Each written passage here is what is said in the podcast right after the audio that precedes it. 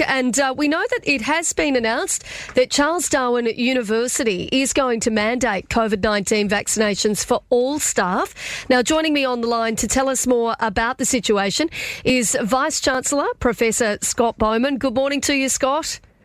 Hi, Katie. Great to have you on the show. Now, um, why was that decision made to, uh, well, to mandate the vaccine for all staff?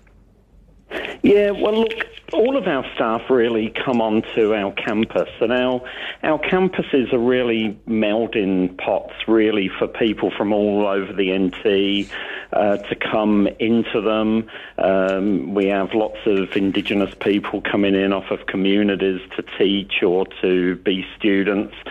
So we we really thought it's uh, time that we followed the, uh, the, the the mandate of the chief minister, and so basically that's what we're doing. And so um, I know that you're obviously wanting to make sure that you keep all of those staff uh, safe, and and and hoping um, to do the same with all of the uh, the students coming into the campus as well. Will you be doing the same for the students?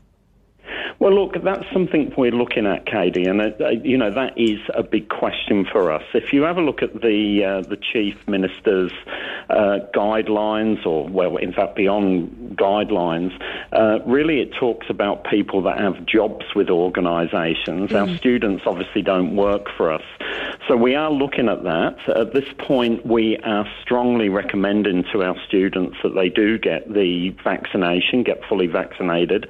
But look, I think at some point we're going to have to say to our students, if you come on campus, then you're going to need to be fully vaccinated or have one jab by the uh, 12th of November and fully vaccinated by uh, Christmas Eve.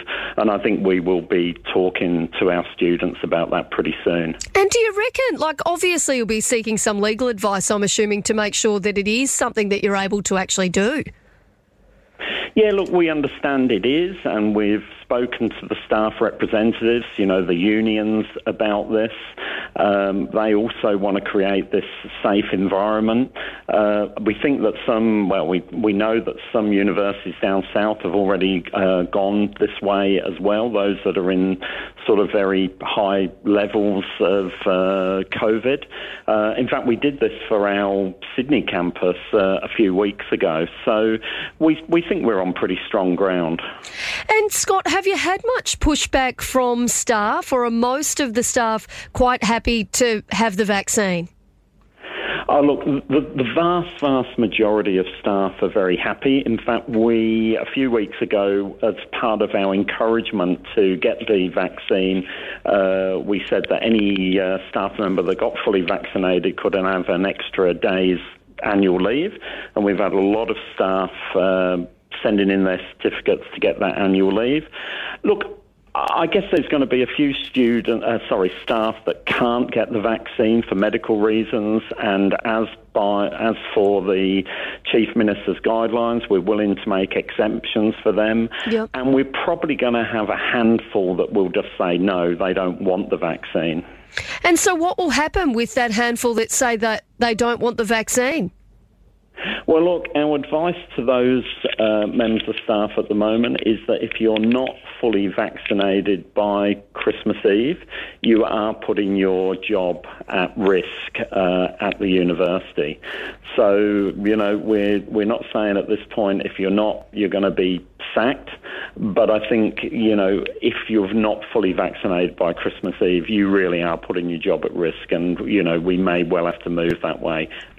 Now, um, you said that uh, that obviously you'd offered that annual day, uh, le- uh, additional annual day leave um, for those that have been vaccinated and they've had to present their vaccination certificate.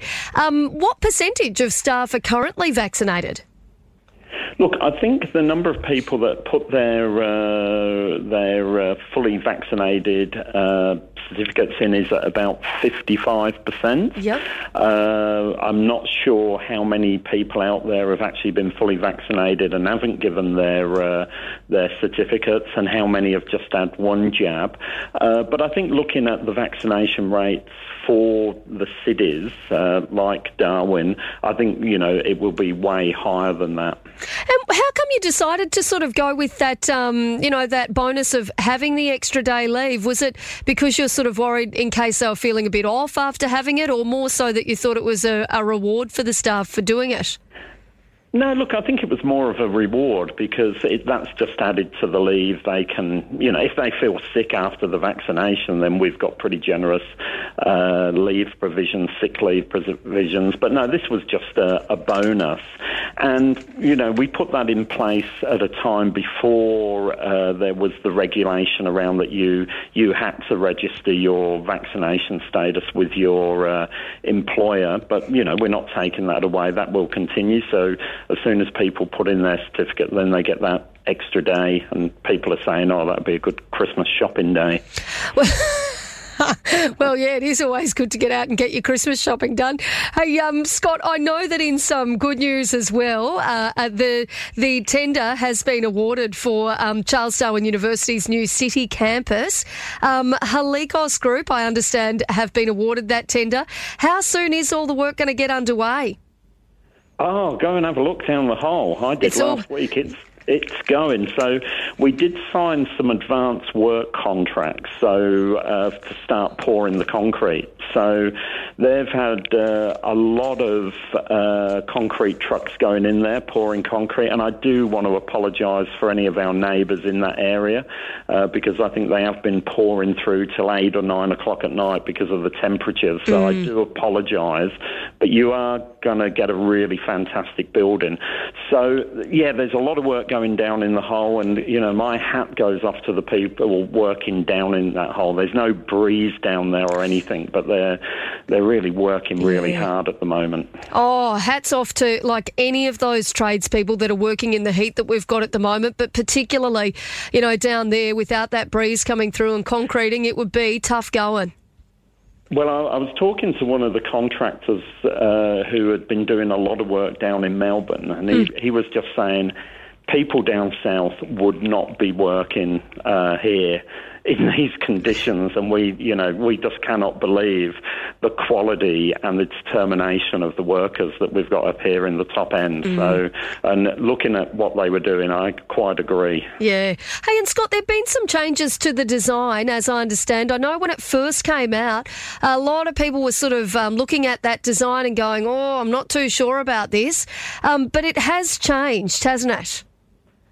Well, I must admit, when I first saw those designs before I was working at the university, I thought, oh, I'm not sure about that because I've lived in the tropics for a long time, yeah. and uh, it, looked, looked a bit like a greenhouse. Uh, it so, did.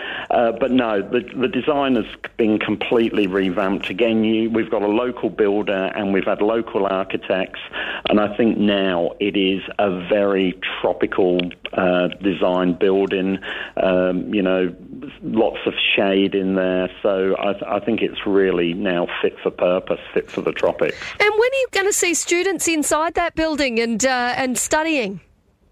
Uh, semester one, 2024. All right, so, so still a while away. We're, uh, still, yeah, it's a big building, uh, but uh, Halikos, I think, are going to do a great job, and they've got a reputation, Halikos, for delivering on time, so we're pretty confident. Oh, well, good stuff. Vice Chancellor, Professor uh, um, uh, Scott Bowman, it, we were making sure that we had your title right as well, because we'd see, we were, we were um, seeing a couple of different areas for you, or different names for your title, so we thought we'd better get it right.